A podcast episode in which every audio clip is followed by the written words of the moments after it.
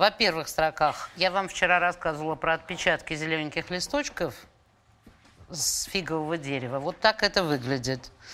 В первых двух колонках фотографии сам, самих черепков, на которых довольно сложно что-нибудь рассмотреть.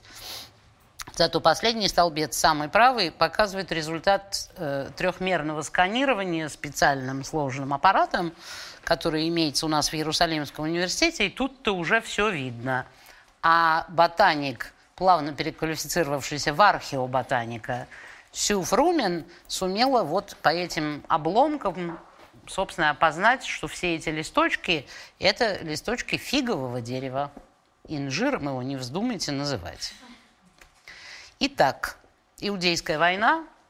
Э, мы приступаем к обсуждению вопросов, связанных с Иерусалимом новозаветных времен, если уж пользоваться библейской терминологией, значит, ветхозаветная, межзаветная и теперь новозаветная археология.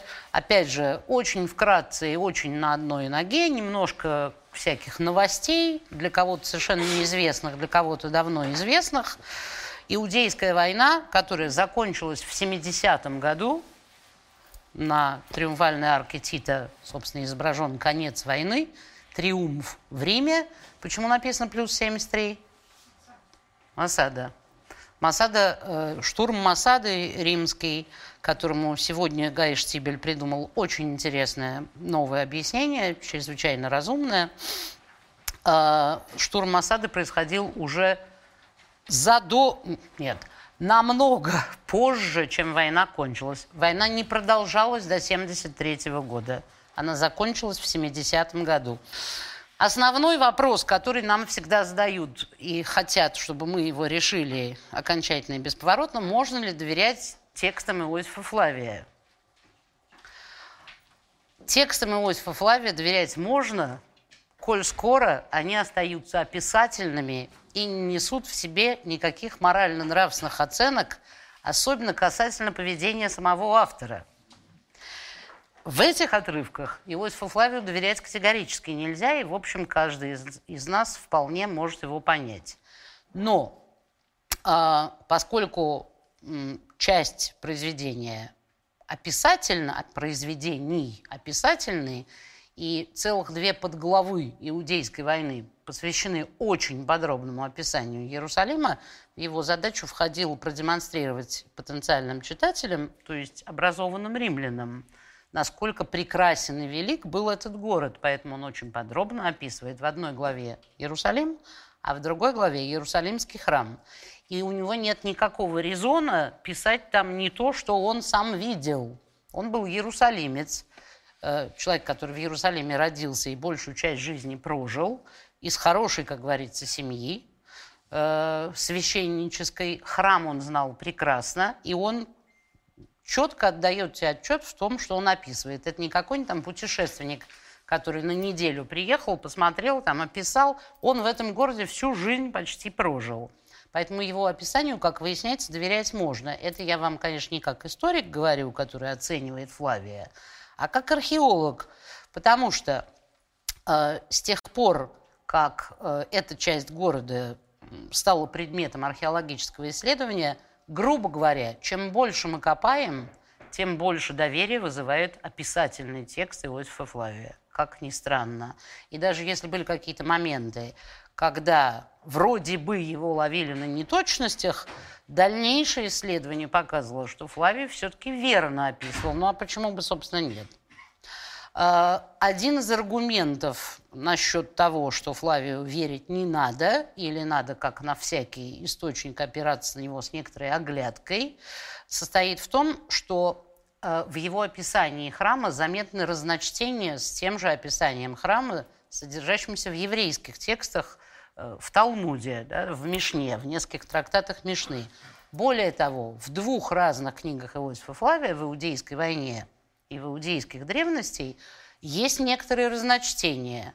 На сегодняшний день историки и текстологи, э, которые занимаются Флавием профессионально, э, говорят, что разночтения эти объясняются тем, что в Иудейской войне и в иудейских древностях описаны разные времена существования храма. Потому что сначала он описывает то, как Ирод все устроил в храме. Ну, не, может быть, не Ирод сам, а при Ироде. А в другой книге излагается вид храма на момент разрушения города, то есть почти сто лет спустя. В течение этих ста лет э, в храме произошли довольно значительные перемены, и вызваны они противодействием романизации. Вот мы вчера обсуждали вопросы, связанные с эллинизацией. После падения дома Хасманеев ничего же не изменилось, и при Ироде романизация, то есть попытки вовлечь иудейское население в семью цивилизованных народов, они продолжались. Ответом на это были всякие контрмеры, которые предпринимало храмовое духовенство. И, среди прочего, в, э, так сказать, в ритуале и храмовом, и вне храмовом в течение конца первого века до нашей эры, и особенно в течение первого века нашей эры, заметны очень серьезные ужесточения в плане соблюдения ритуальной чистоты, в плане разделения мужчин и женщин, какие-то заборы дополнительные все время появляются. В общем, духовенство пытается как может защитить хотя бы то, что связано с ритуалом еврейским, от этих внешних влияний чуждой культуры. Поэтому вот эти разночтения просто показывают моменты существования храма в разное время. Мы не будем больше касаться храма. Э, единственное, что вот хотела бы сказать, что э, два других очень важных источника по тому, как Иерусалимский храм выглядел, это Новый Завет и Талмуд.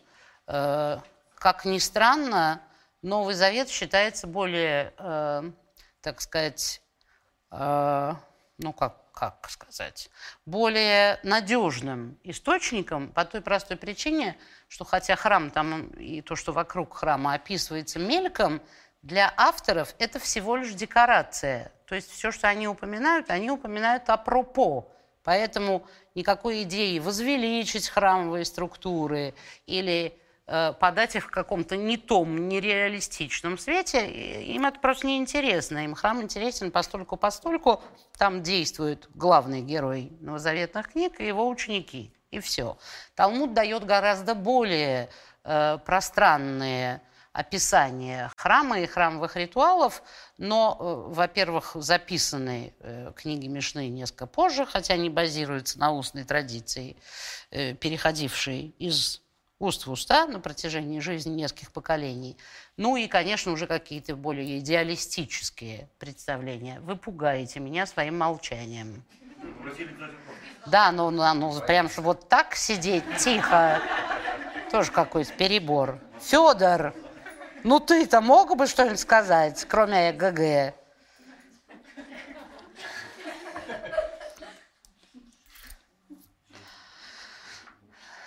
С одной стороны, Иудейская война, конечно, была, ну, наверное, самым трагическим событием в истории еврейского народа. Все вы это прекрасно знаете. Город был уничтожен, э, народ рассеян очень скоро. И иудаизм претерпел совершенно фантастические перемены, конечно, после этого события. Но поскольку мы говорим об археологии, простите меня за цинизм, для археологии вот это жестокое и э, очень быстрое разрушение города в результате страшной войны чрезвычайно ценно.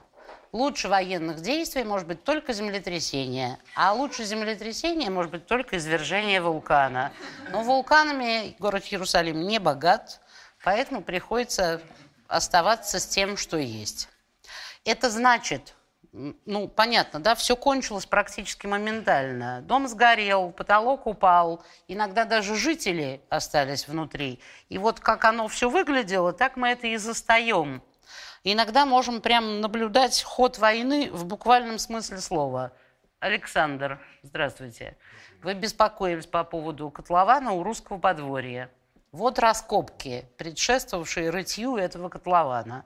Там много чего нашли. Там нашли византийскую каменоломню, там нашли э, очень странные формы, как замочная скважина, такая кудрявая, э, из Буратино. Вот такая замочная скважина. Пруд, вырытый э, архимандритом Антонином Капустиным, который давно засыпали. Он на акварелях э, с видами русского подворья, планов русского подворья XIX века фигурирует. Но все думали, что это такой ориентализм, потому что ну, кто же будет копать такой пруд странный, когда можно выкопать квадратный или прямоугольный. Однако пруд оказался не плодом ориентализма, а совершеннейшей былью. Но главные находки на этих раскопках, которые вела археолог Рина Авнер, перед вами на фотографии, э, буквально зимой 2015-2016 года, только что, выявили, во-первых, наконец-то, часть так называемой третьей стены, третьего ряда внешнего городских укреплений. Э, у Иерусалима было три стены. Нет. Это строили, это, это строили в разные времена, до разрушения города. В общем, все было построено 2000 лет назад. Никакого Сулеймана. Третья стена – это внешняя линия обороны, которая была, судя по всему, закончена перед самым-самым восстанием, перед началом Иудейской войны. То есть где-то в начале 60-х годов, видимо, Агриппа строил эту третью стену. Где она точно проходила в этой части города, мы до сих пор не знали, а теперь знаем. К сожалению, у меня нет фотографий, на которых было бы видно хорошо кусок стены, который они откопали. Зато на той фотографии, на которую вы смотрите, хорошо видны ядра римской артиллерии. Видите? И по тому, как они легли, э, Гай Штибель главный наш военный археолог, может точно показать, откуда стреляли. Что, конечно, фантастика. То есть вот она, Иудейская война, прямо, прямо перед нами. Нельзя обойтись в рассказах об археологии без раскопок Геватии, потому что это самый главный копающийся в Иерусалиме памятник. Так вот, э, в, каждой, в каждую бочку можно найти затычку с раскопок Геватии. А, говоря о раннеримском городе, разрушенном в 70-м году, конечно, надо показать это здание. Э, мы откопали очень значительных размеров э, особняк, который был построен в 20-е 30-е годы нашей эры и разрушен в 70-м году. То, что вы видите, это подвальные этажи здания и начало первого этажа. Фасадом своим это здание выходило на большую широкую улицу, шедшую по руслу Терапиона. Отдельные граждане успели уже сбегать и на улицу посмотреть, и по канализации пройтись, которая идет под улицей. Ну, сейчас мы дойдем и до улицы, и до канализации. Фасада мы пока не видим, этот кусок еще не раскопан, а само здание, погибшее в 70-м году, нам видно хорошо. Вот так вот это выглядит в процессе раскопок. А, а мне сегодня не дали штучку? Не дали. А стрелки не видно. Ну ладно, не надо, не надо, не надо, не надо. Занимает время. А, на фотографии слева, на фотографии слева, которая побольше, видно начало свода этого самого подвала. А остальные камни этого свода попадали вниз. А на них сверху попадали камни первого этажа. И все это представляет собой, на самом деле, слой гари и пепла. Очень страшно. А, под таким завалом, конечно, находится масса хорошеньких вещиц. В данном случае, поскольку подвалы этого здания служили как складские помещения, э, несколько десятков огромных из камня сделанных, так называемых, спасибо, водоносов, как в Кане Галилейской, да, вот эти вот большая каменная посуда, и огромное количество тарных кувшинов, в которых, видимо, хранились запасы зерна или, например, масло, поди знай. Это не греческие амфоры, а это местная посуда. Перед вами водосборник того же дома. Целое, целое крыло этого дома представляло собой не жилую часть, а комплекс из микв, ванн и цистерн для хранения воды. Э, как выяснилось, в каждом большом иерусалимском доме первого века нашей эры было несколько микв, чтобы не таскаться в общественные, а окунаться прямо непосредственно на месте. А, вот эти помещения, вот эти помещения, а, я только что вам показывала и в вычищенном виде, и с навалами, вот эти вот. А, разумеется, вход в эти помещения подвальные был из какого-то коридора их соединяющих, ну, как камеры такие. Между ними проходов не было так, в оригинале. Но во время восстания, судя по всему, в самом-самом конце этого восстания, в этих подвалах э, оказалось несколько человек. Я не думаю, что это были жители этого особняка, а видно, кто-то там просто нашел убежище себе. Вероятно, выход на улицу был завален камнями. А может быть, там шастали римские солдаты со своими длинными саблями, и эти люди через, так сказать, главный вход выйти не хотели, не могли, боялись, непонятно. В общем, оказавшись в этих подвалах, они стали искать пути какого-то выхода наружу, и для этого стали ломать переборки между камерами этого подвала. То есть ломать стены. Вот тут дырка, это не дверь настоящая, она пробита, это видно. Вот она, и вот она пробита. То есть камни повреждены. Это не окно, не дверь, а это пробитая насквозь стена. А вот еще одна такая же дырка она вот здесь. То есть она ведет из этих подвальных помещений водную цистерну. Еще мы делаем вывод, что выхода они не нашли. И они его действительно не нашли. Без вопросов. Но мы это знаем. А, здание очень значительных размеров, при том, что эта часть города, Нижний город, вообще считалась местом обитания иерусалимской бедноты – так пишет Флавий, что в первом веке нашей эры все богатые люди жили наверху, в верхнем городе, там, где сейчас еврейский квартал. А в нижнем городе были какие-то мелкие домики. А, на макете, про который сейчас скажу два слова, на макете Михаэля Авионы, вот он, этот нижний город на заднем плане, да и на переднем тоже, но на заднем плане видно множество меленьких домиков, которых на самом деле мы до сих пор не обнаружили. А на переднем плане несколько особняков, которые Флавий называет дворцами царей Адиабены.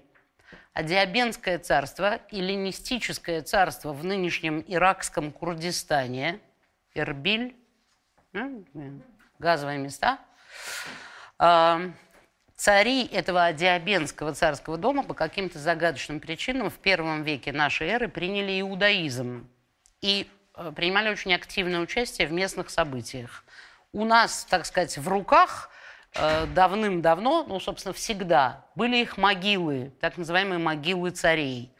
Первое, что в Иерусалиме было раскопано, условно говоря, археологами 150 лет назад. Иосиф Флавий эти дворцы упоминает как географическую привязку, о чем, собственно, свидетельствуют цитаты. То есть, видимо, они выделялись на общем фоне мелких домов. Почему э, цари, пусть даже маленькой и далекой страны, выбрали построить свои особняки в Нижнем городе, где жила беднота? Ну, это, в общем, понятно. В Верхнем городе места уже не было. Там окопалось местная храмовая аристократия, какие-то другие богатые люди. А в Нижнем городе можно было, вероятно, купить землю. И сегодня мы все больше и больше думаем, что вообще евреи из диаспоры, уже тогда, конечно, существовавшие, они активно строились именно там, внизу, потому что там это было возможно просто-напросто. Обратите внимание, заканчивая э, вчерашнюю, так сказать, историю – Флавий много раз называет Нижний город Акрой, что на самом деле совершеннейший бред, потому что Акра значит высокое место. Как это Нижний город называется Акрой? Мы не знали, почему он назывался Акрой, и никто не мог догадаться. Ну, теперь-то мы знаем. Теперь-то мы знаем, потому что, видимо, Акра, то, что я вам показывал вчера, действительно находилась там. Поэтому для жителя Иерусалима первого века, который знал, что когда-то там была Селевкидская Акра, вот это взаимопротиворечащие два названия, Акра и Нижний город, совершенно не казались противоречащими друг другу. Ага. Ага. Угу. Да.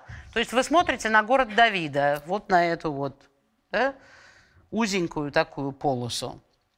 Но мы смотрим на макет – Мы смотрим на макет, который был изготовлен авионой до шестидневной войны для э, развлечения посетителей гостиницы Holy Land.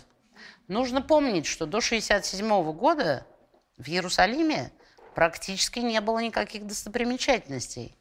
Все достопримечательности находились в Иордании. Правильно? Старый город-то где? Главной достопримечательностью западного Иерусалима до шестидневной войны был макет, который закончили делать в 1966 году. Осмотрев макет, довольные туристы переходили границу и оказывались в Иордании, где было все остальное. Храм Гроба Господня, Стена Плача и т.д. Макет сделан из местных материалов, в этом его специалитет, да, то есть все каменное там каменное, все керамическое там керамическое. Но после 1967 года начались раскопки. И именно здесь, в старом городе, который был прежде практически недоступен. Э, две главных экспедиции, работавших в Иерусалиме после того, как Авиона построил свой макет, это экспедиция Нахмана Вигада, которая копала еврейский квартал, и экспедиция Бениамина Мазара, которая копала у подножья Храмовой горы. До сих пор это две самых больших раскопки в Иерусалиме, да, пожалуй, что и в Израиле. Они продолжались годами и воспитали множество археологов, которые сегодня уже все профессора, а некоторые даже помереть успели за это время. Один из светил, возросших на этих раскопках, чьим научным руководителем был Михаил Авиона, строитель макета, сказал, что на экзамене э, выпускном вторую степень он получил от своего учителя такой текст, задание. Ошибки макета авионы по результатам новейших археологических раскопок. Знаете, какой был ученый? Как это? Ошибок, в общем, не очень много. И это значит, дополнительный раз дает нам возможность сказать, что описание Иосифа Флавия, на котором в основном и базировался Авиона, достаточно четкое. Э, тем не менее, существует целая научная комиссия, ответственная за то, чтобы вносить коррективы в макет. И, по-моему, это совершенно прелестно. Он стоит сейчас на территории музея Израиля его перевезли туда не так давно. Вообще это была частная инициатива владельца гостиницы, э, у которого в какую-то из войн, по-моему, войн, во время войны за независимость, погиб сын, солдат, и он хотел вот что-то такое сделать в память о сыне. И он просто заказал этот макет. Ну, сейчас, конечно, это, можно сказать, народное достояние. Или достояние музея Израиля. Конечно, э, если мы отставим в сторону храм, который сам должен являться темой как минимум 10 лекций, э, самое главное, что мы знаем о Иерусалиме, вот этом иродианском Иерусалиме, это улицы его. И в первую очередь та улица, которая была известна уже Блису и Дики с их факелами и вспышками магнезия, которые копали норы и откапывали ее в разных местах. Ну и потом раскрывалась огромным количеством археологических экспедиций. Кстати сказать, вот посмотрите на эту картинку. У нас с правой стороны продолжение западной стены, то есть продолжение стены плача, да, только чуть южнее кусок. И на улице видны завалы. Это верхние ряды кладки Храмовой горы, которые упали вниз. На заднем плане видна прям целая гора таких камней, лежащая на улице, чрезвычайно живописная. Э, хорошо было бы, сказал бы археолог, оставить эти навалы на протяжении всей улицы. Но нет, сказали ему люди, отвечающие за музеификацию, э, ну, в одном месте так уж и быть оставим. Люди что улицу должны видеть. Это вы понимаете, что тут улица. Нормальный человек улицы там не заметит. Поэтому оставили только в одном месте, а остальное все так сдвинули слегка в сторонку. Видите, вот эти навалы лежат возле стены Храмовой горы, но не на самой улице. Но на улице видны проломы, провалы, камни осели из-за того, что колоссальный вес этих камней был сброшен сверху и все это дело придавил. Да, вот результат мгновенного разрушения – и, как говорится, немного о стратиграфии, эти здания не имеют никакого отношения к улице. они на 500 лет позже. На, вроде бы на одном уровне все стоит. Ту же самую улицу раскрывают и на территории города Давида последние годы очень активно. Кто-нибудь был в Силуамской купели? Она же Брехата Шилуах. Э, большая открытая цистерна для воды и, по мнению отдельных граждан, вероятно, правых, огромная общественная миква города Иерусалима, красивая, со ступенями. Она находится к югу от города Давида, в самом южном его краю. Улица эта начинается там и ведет на север, в сам город, и идет через весь город. Поэтому неудивительно, что ее разные отрезки этой улицы были открыты тут и там. Э, последние годы, последние лет 15, часть раскопок в городе Давида идет под землей. Не сверху вниз, сняли там современный асфальт и копают, а копают фактически под домами. Ну, это вот один из способов решить проблему, что делать с населением. То ли его убрать совсем, и одно сплошное телевидение, чтобы было. Да? Одна сплошная археология, ничего больше не будет то ли как-то пытаться искать какие-то компромиссы. Вот один из таких компромиссов, которые многие критикуют, э, ну, во-первых, жителям не очень нравится, что под ними копают, их тоже можно понять. Ну и кроме того, есть э, со стороны археологов тоже критика методологическая.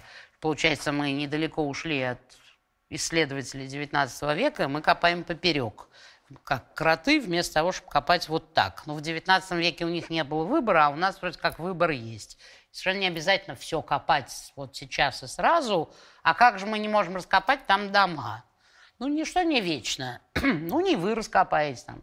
Через 300 лет кто-нибудь раскопает. Но тем не менее, вот такая вот замечательная улица. Это э, кусок открытый просто вот совсем вот только что. Весь из себя прекрасный, довольно близко к Силуамской купели. Копают наши товарищи Джо Узиэль и Нахшон Зантон – молодые археологи. Очень много интересного материала выходит с этой улицы. И вот особенно интересно, что в конце прошлого года они нашли, копая стоящую, ну, чуть сбоку, возле тротуара, улица с тротуарами, там, со всеми делами, вот такую вот странную конструкцию совершенно загадочного свойства. На конструкции загадочной сидит Джо Зиэль. Э, это что-то вроде, то есть мы не знаем, что это, но по версиям разным, выдвигавшимся всем, кому не лень, видимо, это что-то вроде ростров римских. Но не в том смысле, что это носы кораблей, а в том смысле, что это трибуна в Риме, да, в столице. В Риме была трибуна, к которой были прикреплены носы трофейных кораблей, с которой возглашали всяко разно на форуме да, хлеб будет раздаваться тогда-то и тогда-то, игры тогда-то. То есть Герольд, глашатый, поднимался на трибуну такое время и что-то оттуда вещал. Поскольку эта улица вела от одной из главных общественных микв, в скобках, Силуамской купели, в сторону храма, то есть это была такая дорога для паломников, которые в Иерусалимский храм пришли – очень логично предположить, что там где-то что-то действительно объявляли. Где там овечек продают, а где тирские шекели меняют особенно выгодно. Не знаю, что я там объявляли. А, как выяснилось, в талмудических источниках есть тоже указание на то, что в Иерусалиме было какое-то место, откуда что-то провозглашали. Но где оно находится, Талмуд не говорит – вот очень может быть, что это оно и есть. Вот такая вот прекрасная улица, которую мы еще со времен Блиса и Дики и буквально по только что привыкли называть Иродианской улицей. Однако Узиэль и Зантон год тому назад выступили с жестким совершенно заявлением о том, что улица-то не Иродианская. Потому что во всех местах, где поднимали каменные плиты, ну, под ним там керамика, ля-ля, а кроме керамики есть еще и монеты, везде, откуда есть монетные находки, они относятся к временам Понтия Пилата. Ха-ха-ха. Вот это монеты Понтия Пилата. То есть это монеты, чеканившиеся в Иудее при Понтии Пилате. Портрета Пилата, как вы догадываетесь, который был всего лишь государственным чиновником, на монетах нет и быть не может. И, ну и вообще, согласно местной традиции, никаких человеческих изображений на монетах нет. Но, тем не менее, это монеты Пилата. Самые поздние монеты – это монеты Пилата. Вы помните, мы обсуждали с вами керамические датировки – Тут та же самая история. Когда плиты клали, монеты, которые совсем миленькие, это копейки, лепты, извините за выражение, а монеты, которые как микробы попадают везде, оказались под этими плитами. То есть это значит, что класть плиты при Ироде ну никак не могли. Ведь Понтия Пилата еще не было 30 лет. Он только через 30 лет отчеканит эти монеты. Если бы такая находка монет была бы только в одном месте, можно было сказать, ну, там какая-то яма, а может, плиту меняли, потому что она разбилась. Поменяли плиту при Понтии Пилате, а все остальное иродианское. Однако таких мест, где поднимали плиты, 7 или 8. И везде они те же нумизматические находки. Так что Иродианскую улицу приходится переименовать в Пилатскую как-то. Понтия Пилат Понтипилатскую улицу, Понтипилатийскую улицу. Список можно продолжить. Эта улица большая, широкая, красивая. Сейчас я покажу вам на картинке, как и куда она проходит. Но сначала под улицей проходит клоака. Максима ли она, я не знаю, но пока у нас больших нету, так что будем ее временно считать максимой. А, вы видите, там человек помещается в рост. Почти нигде не надо наклоняться. Это канализация. В основном ливневая канализация, но тем не менее. То, что проходит под улицей. Частично она высечена в скале, в породе, а частично она построена. Вот тут виден кусок, который построен. А потолок, вот он потолок, местами можно поднять.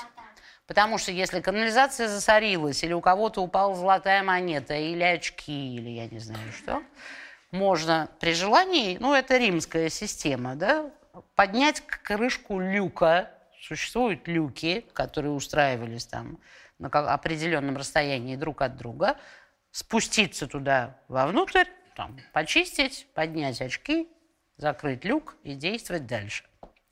А, местами, местами в этой канализации, в этом туннеле, длинном уже сегодня очень, раскопанном больше, чем на километр на минутку. Он еще не весь открыт для туристов. От него, да, от него ведут, то есть к нему ведут коротенькие канализационные туннели, которые вливаются вот в эту основную артерию. Во время Иудейской войны, во время восстания, там явно кто-то прятался в этой канализации. Кстати, об улице и канализации Флавий пишет, э, описывая безобразие, которое чинил Понтий Пилат в Иерусалиме, что он хотел построить водопровод а поскольку местное общество, в отличие от привычного его римского, отличалось полной несознательностью и не хотел там, никто из богатых людей не собирался жертвовать деньги на водопровод. Иудейскому населению отказался каким-то нонсенсом. Зачем? Когда есть храмы, вот туда пожертвовать – это дело. Тогда Понтий Пилат взял храмовые деньги. То есть взял деньги из храмовой казны, на эти деньги построил водопровод или починил водопровод. Но вот теперь выясняется, что не только водопровод, но еще и улицы, и канализации. Разное текло, разное текло. Все текло, все текло. Для чего она? Для того, чтобы наводнений в городе не было. Так вот, повстанцы, видимо, прятались в этой самой канализации, потому что там нашли, вот на фотографии, рука Эли Шукруна, большая очень рука, светильник, который он держит, вот такой но он теряется в его руке. А, это светильник первого века нашей эры. И кастрюлька, которая там стоит, она тоже первого века нашей эры. Видите кастрюльку? То есть там кто-то себе ночник зажигал. Ну, там же темно, да? Это же все-таки туннель, там страшно. И что-то готовил в кастрюльке. То есть кто-то там поживал. Нельзя сказать, что жил. А кто там мог поживать? Какой нормальный человек полезет в канализацию в конце первого века? Вы помните эту фотографию? Да. На ней показан город Давида, историческое ядро Иерусалима, который находится между двумя реками. Одна река Кедрон и другая Терапион, который якобы проходит вот тут. А оказалось, что совершенно ничего подобного. Кедрон мы оставляем на месте, а терапион отменя... отменяем. Терапион. Что показывает синий кружочек? Не дали человеку сосредоточиться. Так вот, раскопки Гевати отмечены красненьким квадратиком. А с правой стороны границы древнего Иерусалима между Кедроном и Терапионом, как мы понимали его прежде. А вторая желтая линия с левой стороны показывает то, как идет бывшая Иродианская, ныне Пилатская улица. А дело в том, что эта улица идет по руслу Терапиона, который уже во времена Иосифа Флавия было трудно рассмотреть на местности, потому что он зарос разнообразными культурными и некультурными отложениями. К чему это я говорю? Колбаску узенького, маленького города Давида который мы обсуждали на занятии номер два, вы помните? Как такой маленький городок мог да, управлять даже целой Пальмирой. Колбаску следует несколько расширить в западном направлении, потому что сейчас, благодаря раскопкам этой канализации, улицы и раскопкам Гевати, где нашлись остатки, датирующиеся Железным веком, мы понимаем, что терапион проходит гораздо западнее, чем мы думали. Ага. Вы понимаете, как это важно?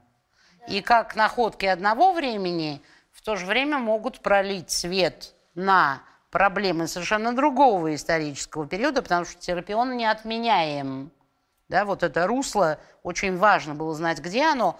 И даже мы, получается, топографию слегка корректируем древнего города, а это вообще, а, ой-ой-ой, ой-ой-ой, все плохо.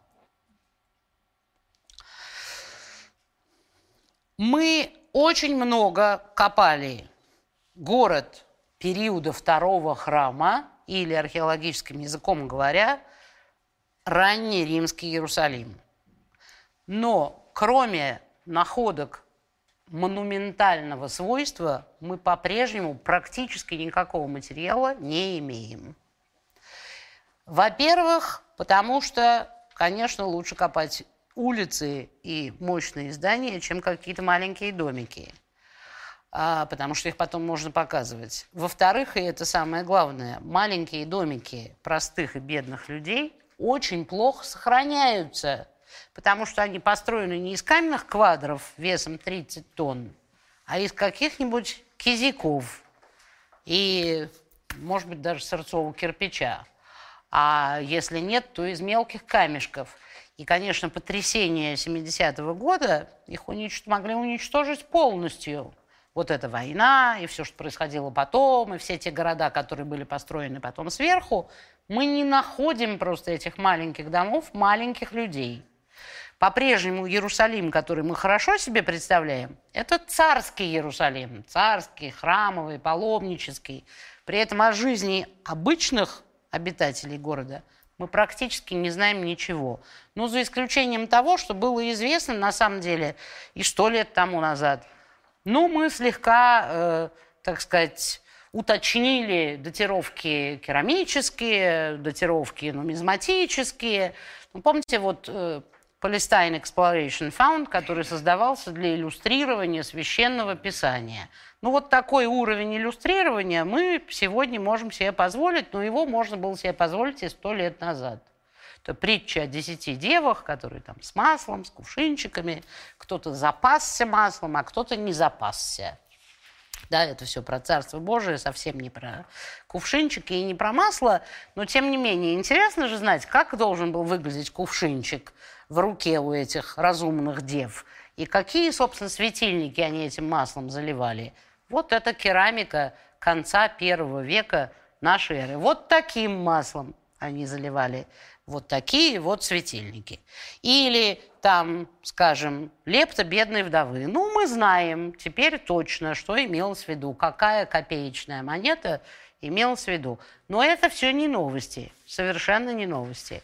А вот эти маленькие люди, они по-прежнему ускользают от нас. Причем они ускользают практически всегда. На любом археологическом материале почти в любые времена. Особенно когда речь идет о больших городах, где есть мощные памятники, которые собою все задавили. Кто хочет знать практически все про Иерусалим, очень вам советую книгу самого красивого археолога, работающего в Израиле, Саймона Гибсона, он же Шимон. Э, это человек с очень большими, так сказать, археологическими заслугами, и, кроме того, не стесняется заниматься популяризацией науки. Книга эта вышла по-русски в корпусе, но по каким-то таинственным причинам они смели весь справочный аппарат, все примечания. То есть библиографию, по-моему, они оставили, а примечания им показались лишними, и из-за этого но некоторые идеи довольно радикальные Гибсона, в которых он базируется на результатах новейших раскопок, выглядят совершенно дико, как будто он это сам придумал вот сейчас из головы или из пальца высосал, а вовсе нет. Это очень хорошая книга.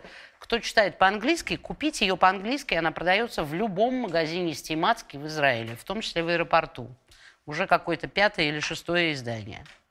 Это очень хорошая книга, очень интересная, которая действительно дает полный фон материальной жизни Иерусалима первого века. Лучше нет книжки. Эм, касательно последних дней Иисуса, я бы уже совсем это выкинула, но обещано было, по-моему, это заявлено в программе, поэтому я вынуждена сказать про это пару слов, про две Голгофы. Э, хотя мне казалось, что это всем, всем хорошо известно. Э, есть в Иерусалиме два места, почитающихся как э, гробница Христа и Голгофа. Одно из них вам хорошо известно, другое, возможно, известно хуже. Вот то, которое известно хуже, называется Садовой могилой или Голгофой, опа, Гордона, не Гордона Александра, а совершенно генерала Чарльза Гордона. Тут вкралась опечатка и одна и та же картинка героической гибели впоследствии генерала Чарльза Гордона э, оказалась на двух слайдах.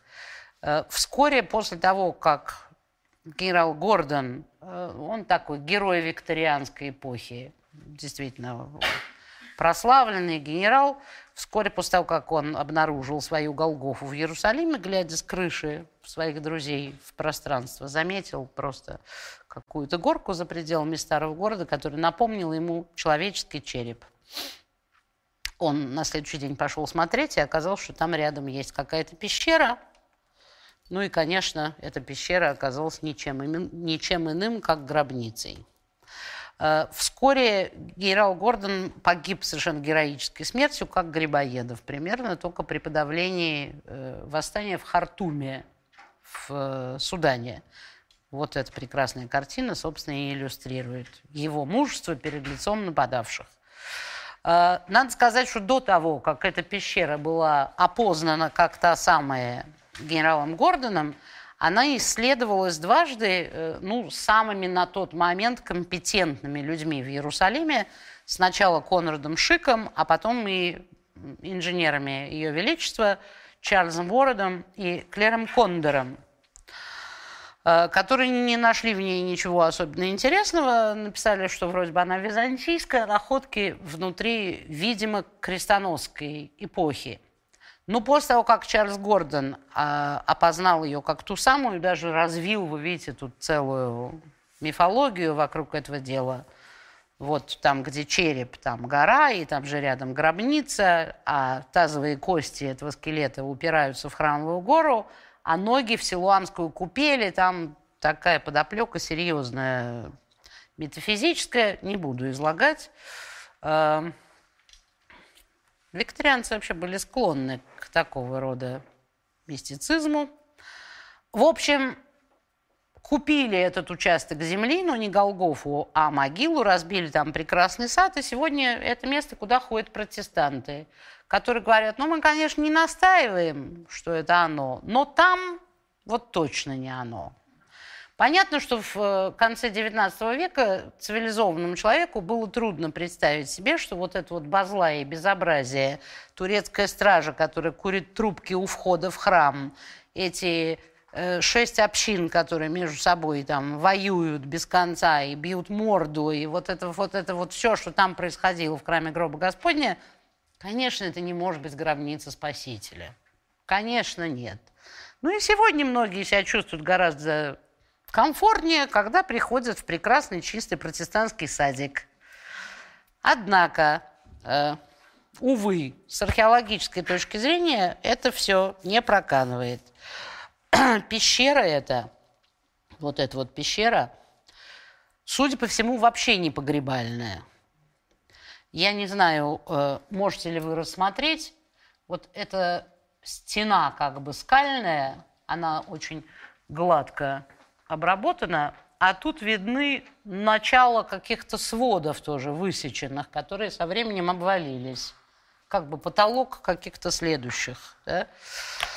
Э, израильский археолог Габи Баркаи в 80-е годы провел, э, ну, там всякие замеры, поверхностные исследования гробницы. Он считает, что это садовая могила, это гробница Железного века. Ну, большинство других археологов с ним не согласилось. Там это как-то переиспользовалось при византийцах.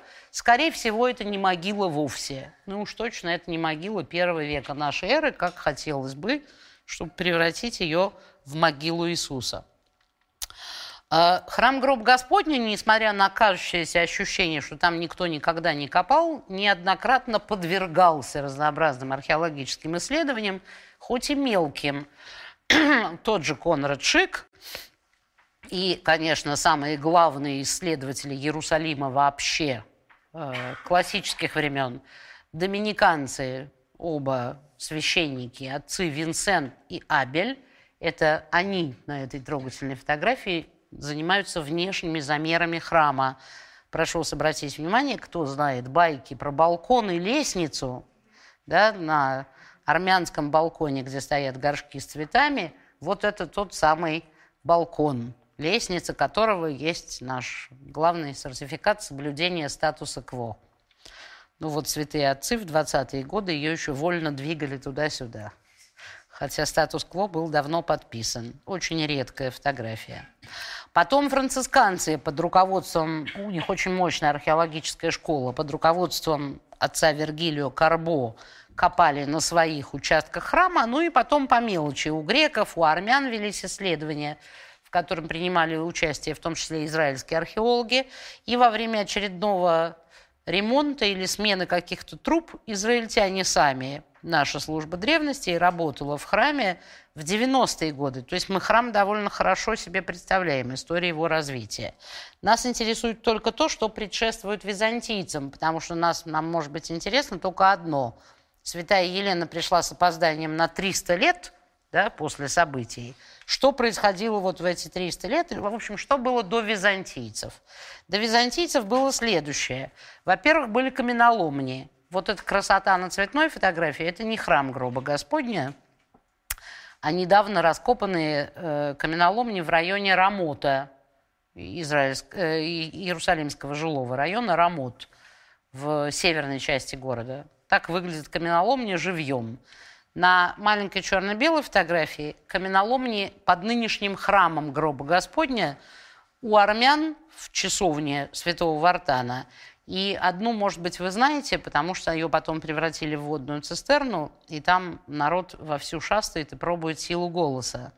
у коптов. Там такие огромные такие пространства с гулким эхом. Это тоже бывшая каменоломня.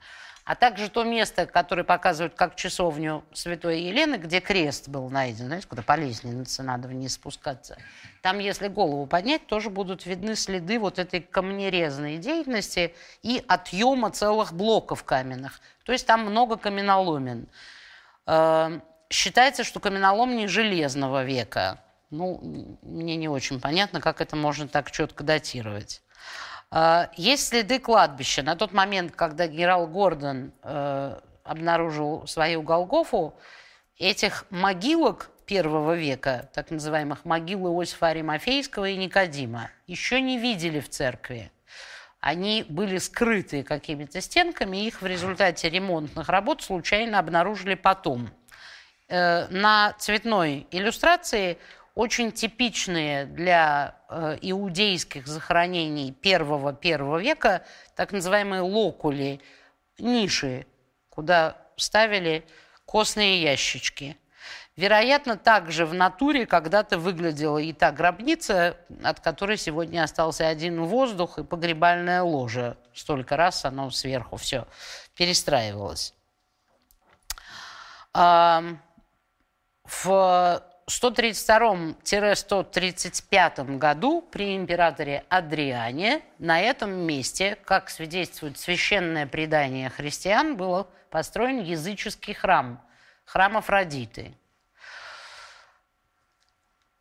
Как ни странно, части этого храма в нашем распоряжении имеются. Во-первых, это та огроменная стена, которую вы видите – вставленный в постройки Александровского подворья с церковью святого Александра Невского рядом с храмом.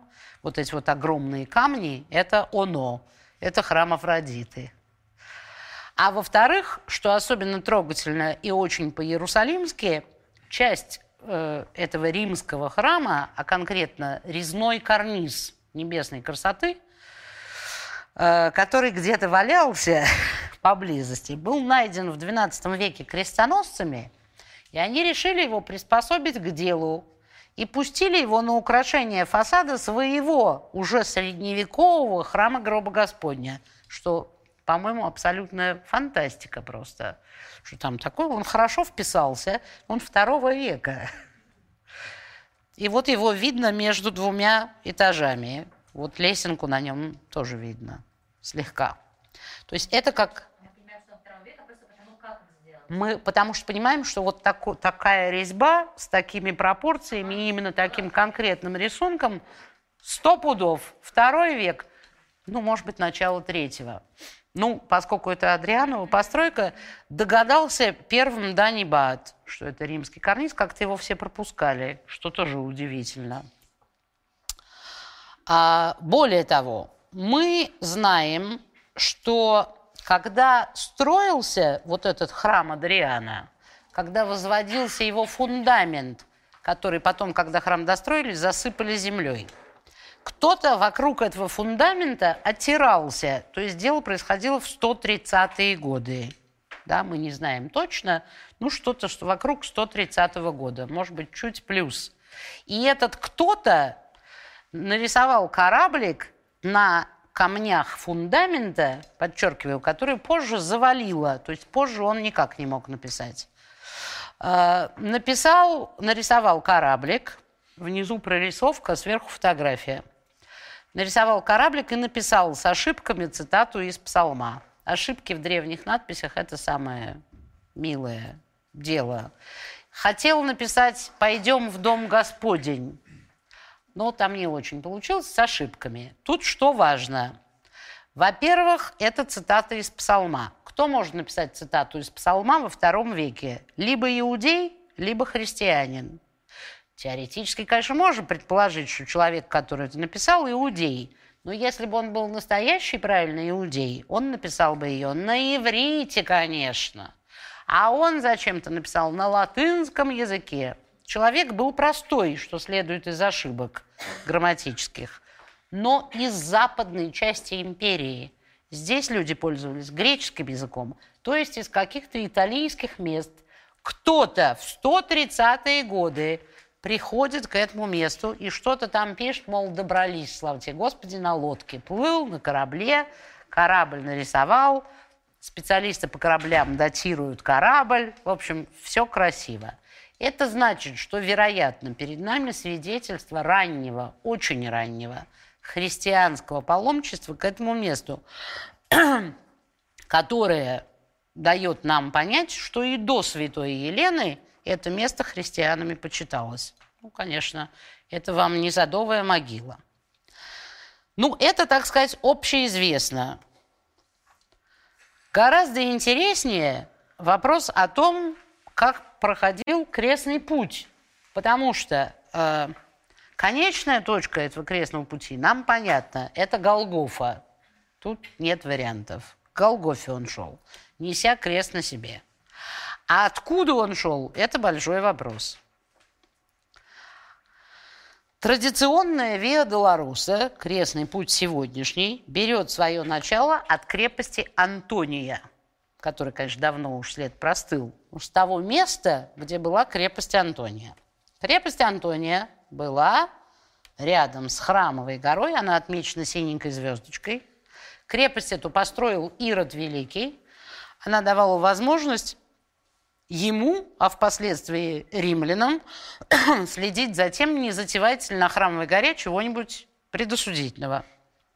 Поэтому сегодняшние паломники, когда они идут по крестному пути, то есть от того места, где был суд, да, где Пилат осудил Иисуса на смерть, откуда он пошел с крестом, они идут от крепости Антония, от предполагаемого места, где была крепость Антония.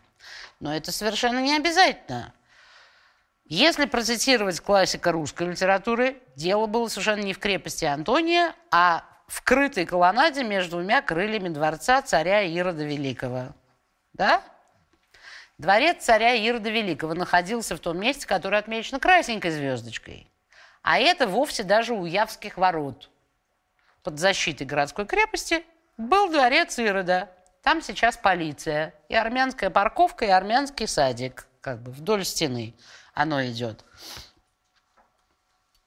Гибсон, Шимон, который красивый, но и умный, предположил, что мы даже можем пальцем показать на тот каменный помост, откуда Понтий Пилат демонстрировал Иисуса народу и говорил «все человек».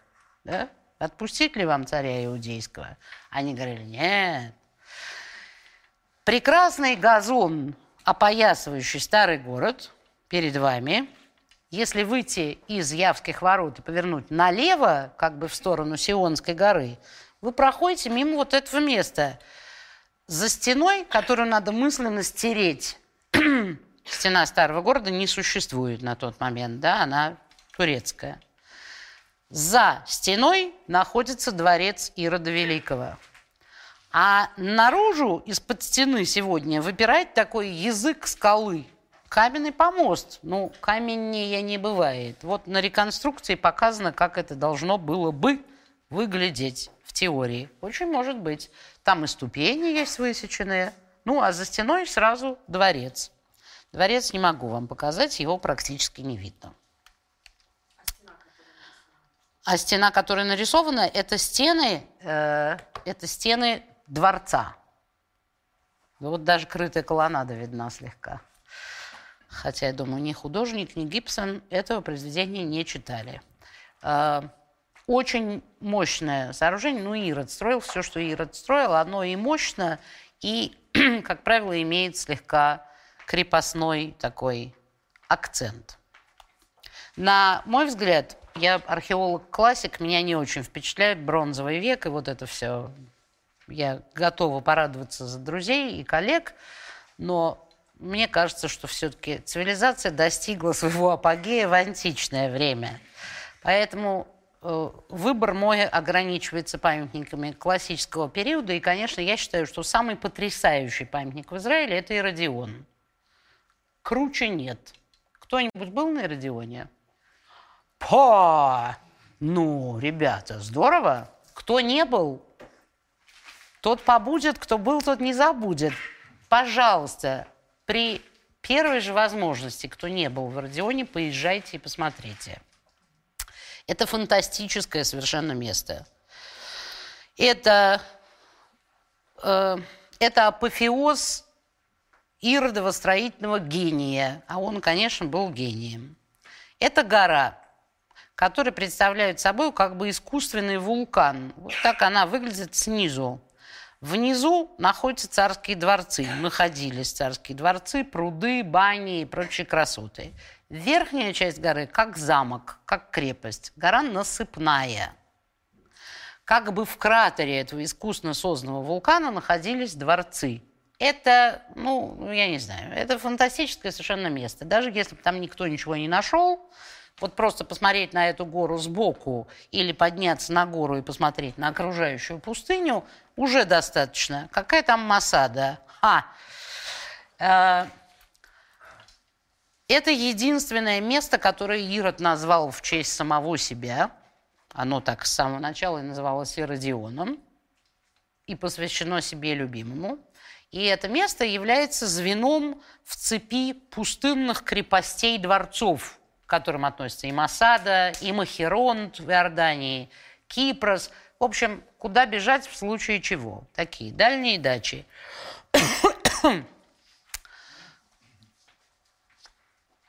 Как и все остальные крепости-дворцы, там кто-то сидел до Ирода, при Хасманеях что-то было, но он, конечно, это дело развил. И, видимо, с самого начала, а может быть, не с самого начала, но вскоре после начала, он это место запланировал как памятник самому себе. Флавий очень подробно описывает и сам Родион, и самое главное, церемонию похорон торжественных похорон, очень драматические, умирание, смерть царя и погребальная процессия, которая идет из Ерихона, где он умер, в Иродион. Могила Ирода была одной из главных загадок израильской археологии, в которой иродианская тема прекрасно разработана. Главным образом усилиями э, профессора Эуда Нецера из Иерусалимского университета – который э, копал ну, все иродианские памятники, которые можно было копать в Израиле. Ну вот кроме Махеронта, который в Иордании, он копал все. И Масаду, и дворец Ирода в Кейсарии, и дворцы в Ерехоне, и на Кипросе, и многое-многое-многое другое. Он посвятил всю жизнь археологии, связанной с Иродом.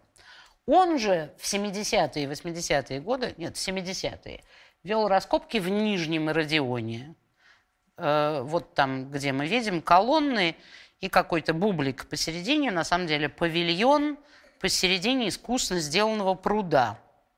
Представьте, в пустыне. Нецер копал внизу, ну, и наверху копал тот же самый Вергилио Карбо, который работал в храме Гроба. Могилы Ирода, которые так подробно описаны у Флавия, то есть не могила, а вот похороны описаны, могилы Ирода никто не нашел. Э, сделав какой-то круг по другим иродианским памятникам, Нецер решил снова приступить к поискам могилы Ирода.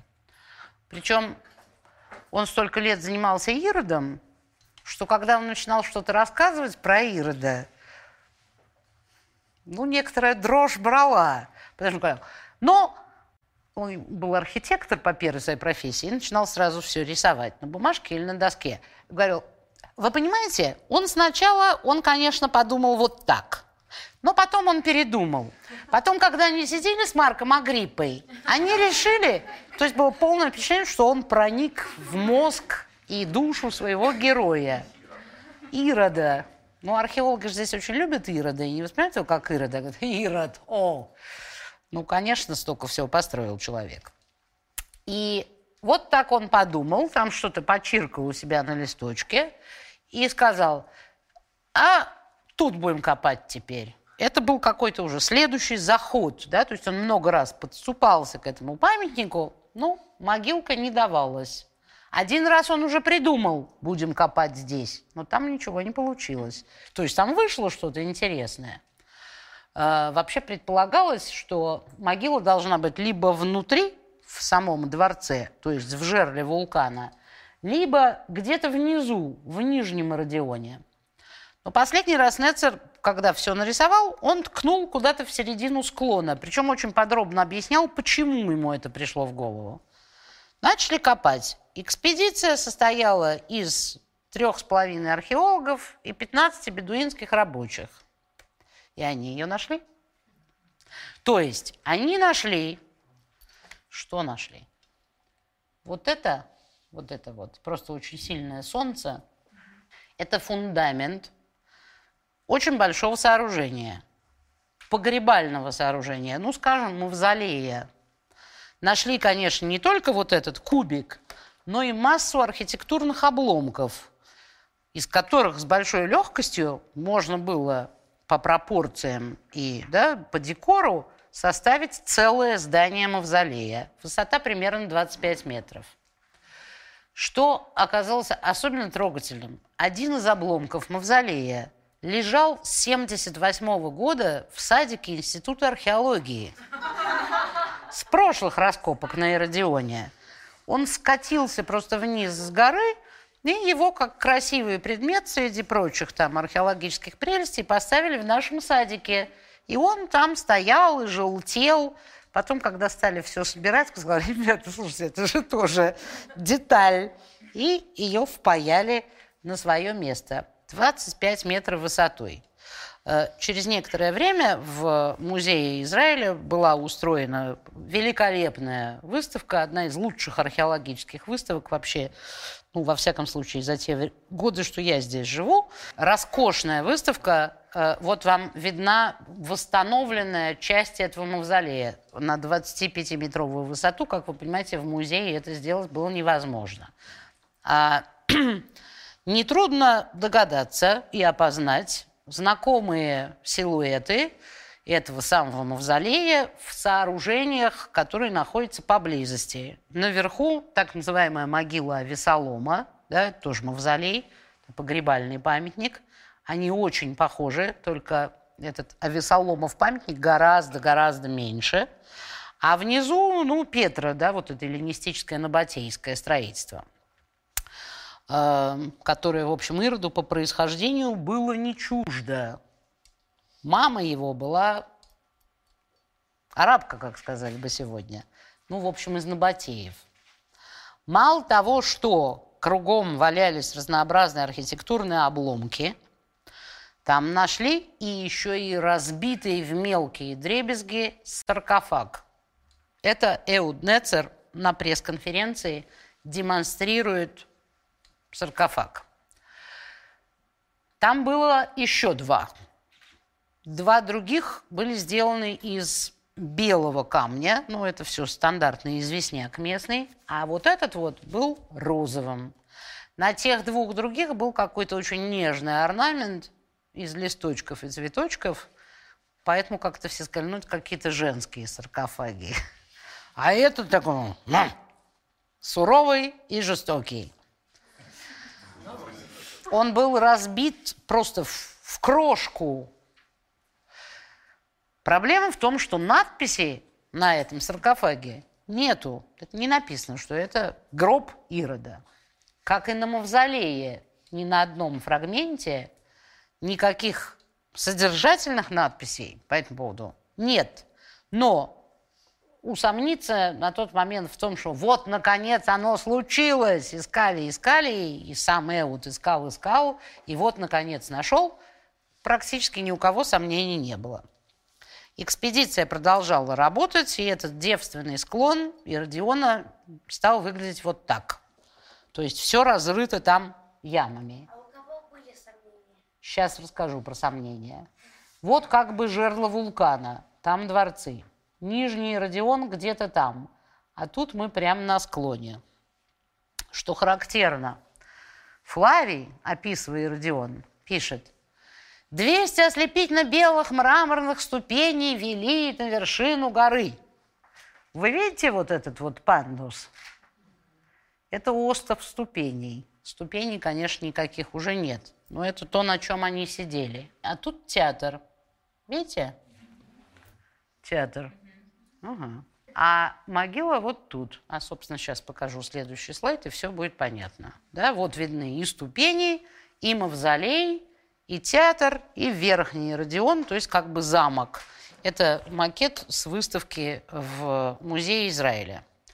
Вот здесь, в этом маленьком театре, он, правда, совсем маленький, ну, тысячи на две, вот здесь, обнаружили совершенно фантастической красоты помещение, которое назвали царской ложей, ну, потому что оно так расположено, как должна быть царская ложа в театре, то есть в самом лучшем месте и выше всего.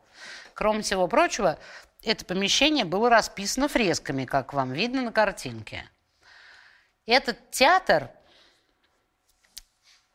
как предположил Нецер, был построен для того, чтобы потрясти Марка Антония. Марк Антоний и Ирод были дружны. И обменивались разнообразными архитектурными идеями. И те, и другие были не просто богатыми заказчиками, а меценатами, способствующими развитию новых архитектурных идей. И да, Марк Агриппа, я сказал Марк Антоний, от, отменяем, Марк Агриппа, конечно. И Марк Агриппа, и Ирод. В 15 году до нашей эры Марк Агриппа приезжал сюда. И Нецер предположил, что этот театр сделан для одного представления. Привести, помотать по пустыне этого самого Марку Агриппу – поднять его на гору и дать там какой-то, да, да, а тут шоу. При этом сидеть в царской ложе расписанной. Почему он выдвинул такое предположение? Потому что это было очень быстро засыпано. И театр, и ложа. Оно просуществовало очень короткий промежуток времени, а потом его засыпали, а сверху еще что-то построили. Совсем другое. При Ироде же. Поэтому и фрески сохранились так хорошо. Они были очень быстро засыпаны. Ну, надо думать, что Марк Агриппа сидел в царской ложе с отвисшей челюстью. Но фрески-то какие, боже ж мой. Это очень трогательные фотографии, совершенно одинаковой позе, с одинаковым выражением лица. Профессор Иерусалимского университета и бедуинский рабочий. На стенах нарисованы три окна обманки. Они нарисованы со всеми ставнями, со всеми заклепочками, гвоздиками и веревочками, которым вот створки этого окна должны быть привязаны к гвоздикам, вбитым в стену. Ни гвоздиков, ни веревочек нет. Все нарисовано. Такая настоящая обманка. А за окном виды на море и Александрию. То есть ты сидишь в пустыне, а там дует ветер, волны, деревья гнутся на ветру, какие-то паруса. Потрясающее. Для создания ощущения прохлады. Не думайте, что в Иудее мог найтись мастер, который нарисовал бы такое окно и такой вид. Конечно, это были мастера из-за границы, но мы знаем, что здесь работали и архитекторы, и декораторы, и художники при Ирде. Ну, потому что он не скупился и хотел получить самое лучшее. Поэтому здесь самые прогрессивные строительные техники при Ироде появляются в Иудее практически одновременно с Римом, а иногда и реализуются быстрее, чем в Риме, как было дело с Кейсарийским портом, например. Придумали, как строить искусственные порты, конечно, в Риме, но реализовать это, пользуясь совершенно неограниченными возможностями, смог Ирод раньше, чем Рим. Э, купол, ну, про это можно долго говорить.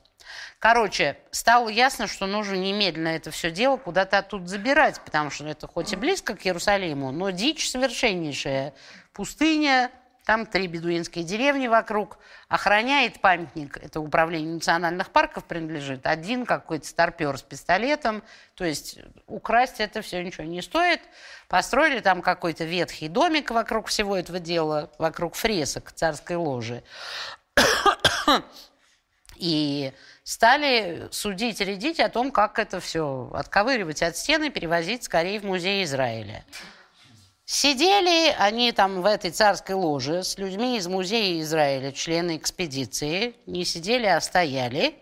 Эуд, как мы все, облокотился спиной на какой-то хлипкий заборчик за спиной. Заборчик рухнул, и он упал в театр с 8-метровой высоты. И погиб. Его пытались там в вертолет вызвали, все как надо сделали, но через два дня там, конечно, были такие страшные повреждения, потом был немолодой человек, так что Ирод его таки нашел первым. И тут экспедиция, которая бедствовала, просто бедствовала, потому что никто не хотел давать им денег на этот проект. Тут полился золотой дождь. Ну, это, в общем, вполне понятно, да? Внимание международной и израильской общественности, трагическая смерть археолога, на памятнике на своем всего второй случай. Так сказать, в мировой практике это, конечно, это все очень красивая история.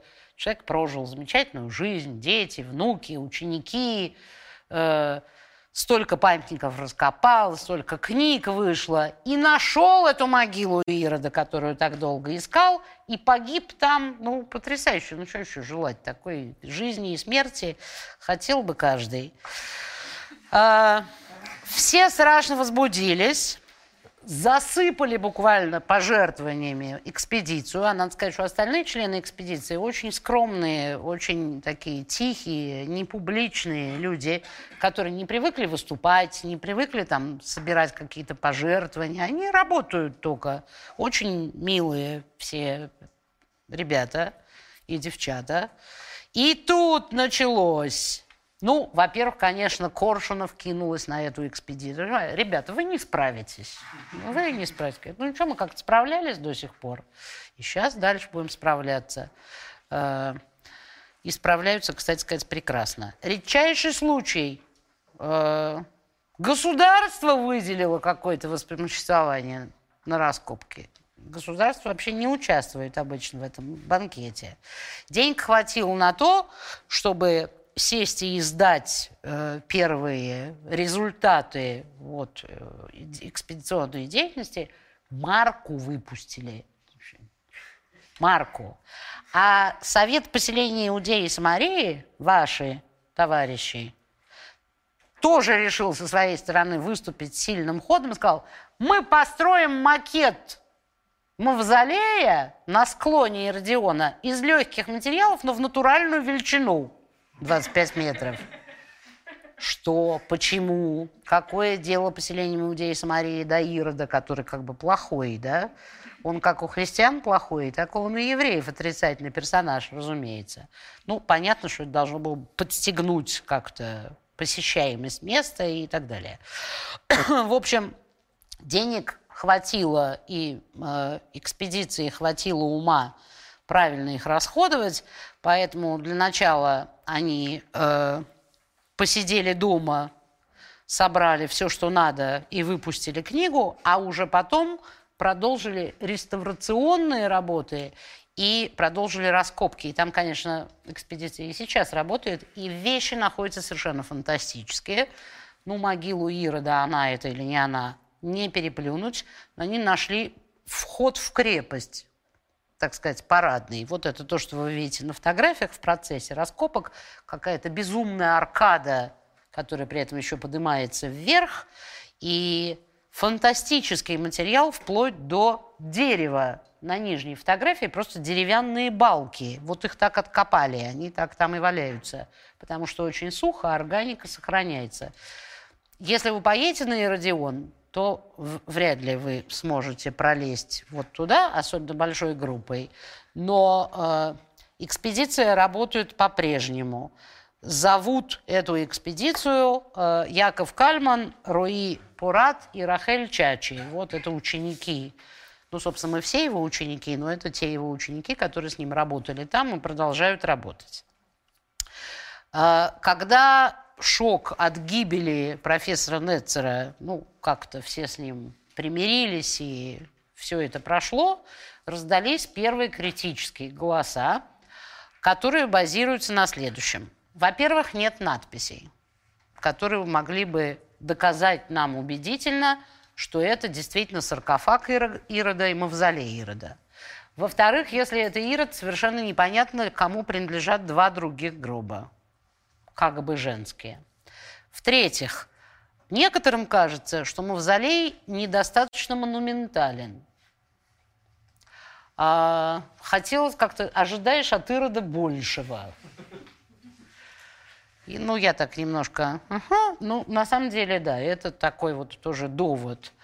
Э, вот это основные, так сказать, параметры критики. Во главе критиков, ну, самой мощной фигурой среди критиков выступает тоже профессор Иерусалимского университета Иосиф Патрих, мой научный руководитель, кстати сказать. По-моему, он не прав.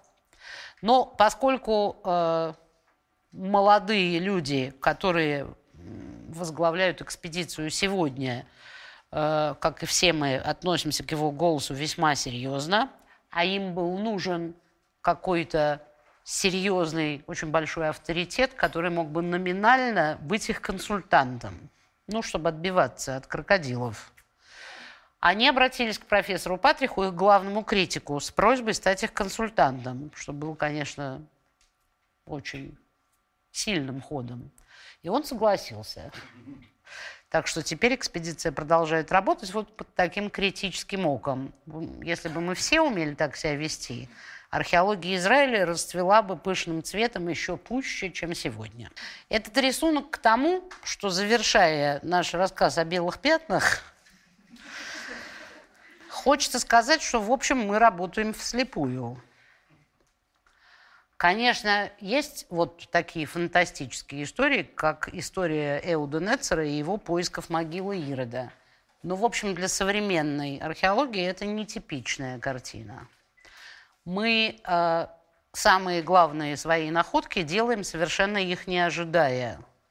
И в том случае, когда занимаемся спасательными раскопками, и во всяких случаях других. Искали одно, нашли совсем другое. Э, в общем, можно сказать, что времена, когда все археологи были такими одержимыми людьми, которые готовы были годами питаться манной кашей, а все деньги копить на экспедицию.